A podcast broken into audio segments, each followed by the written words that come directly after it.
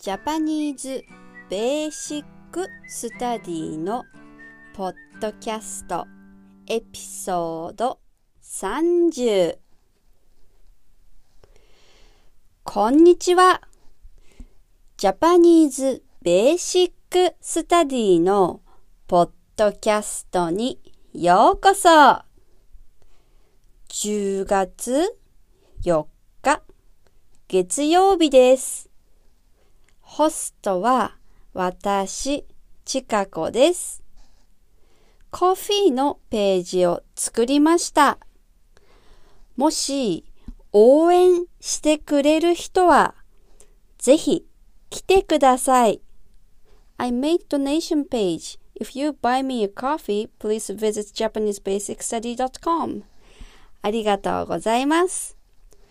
ポッドキャストのエピソードが30回になりましたね。嬉しいです。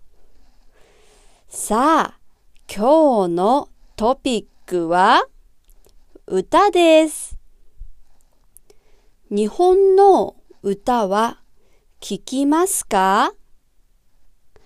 アニメや映画ドラマの歌が好きですか？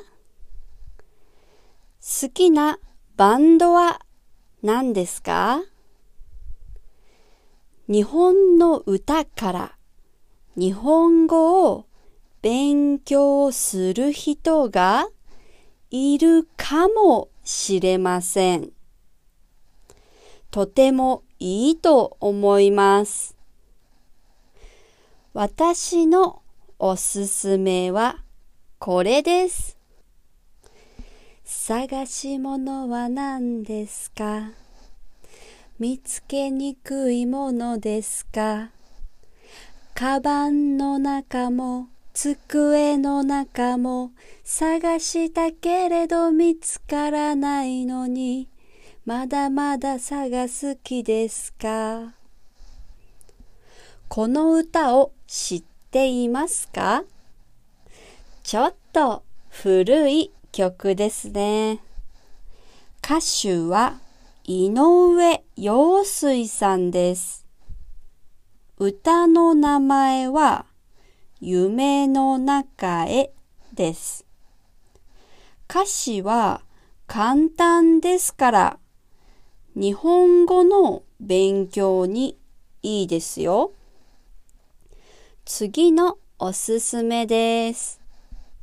明日があるさ、明日がある。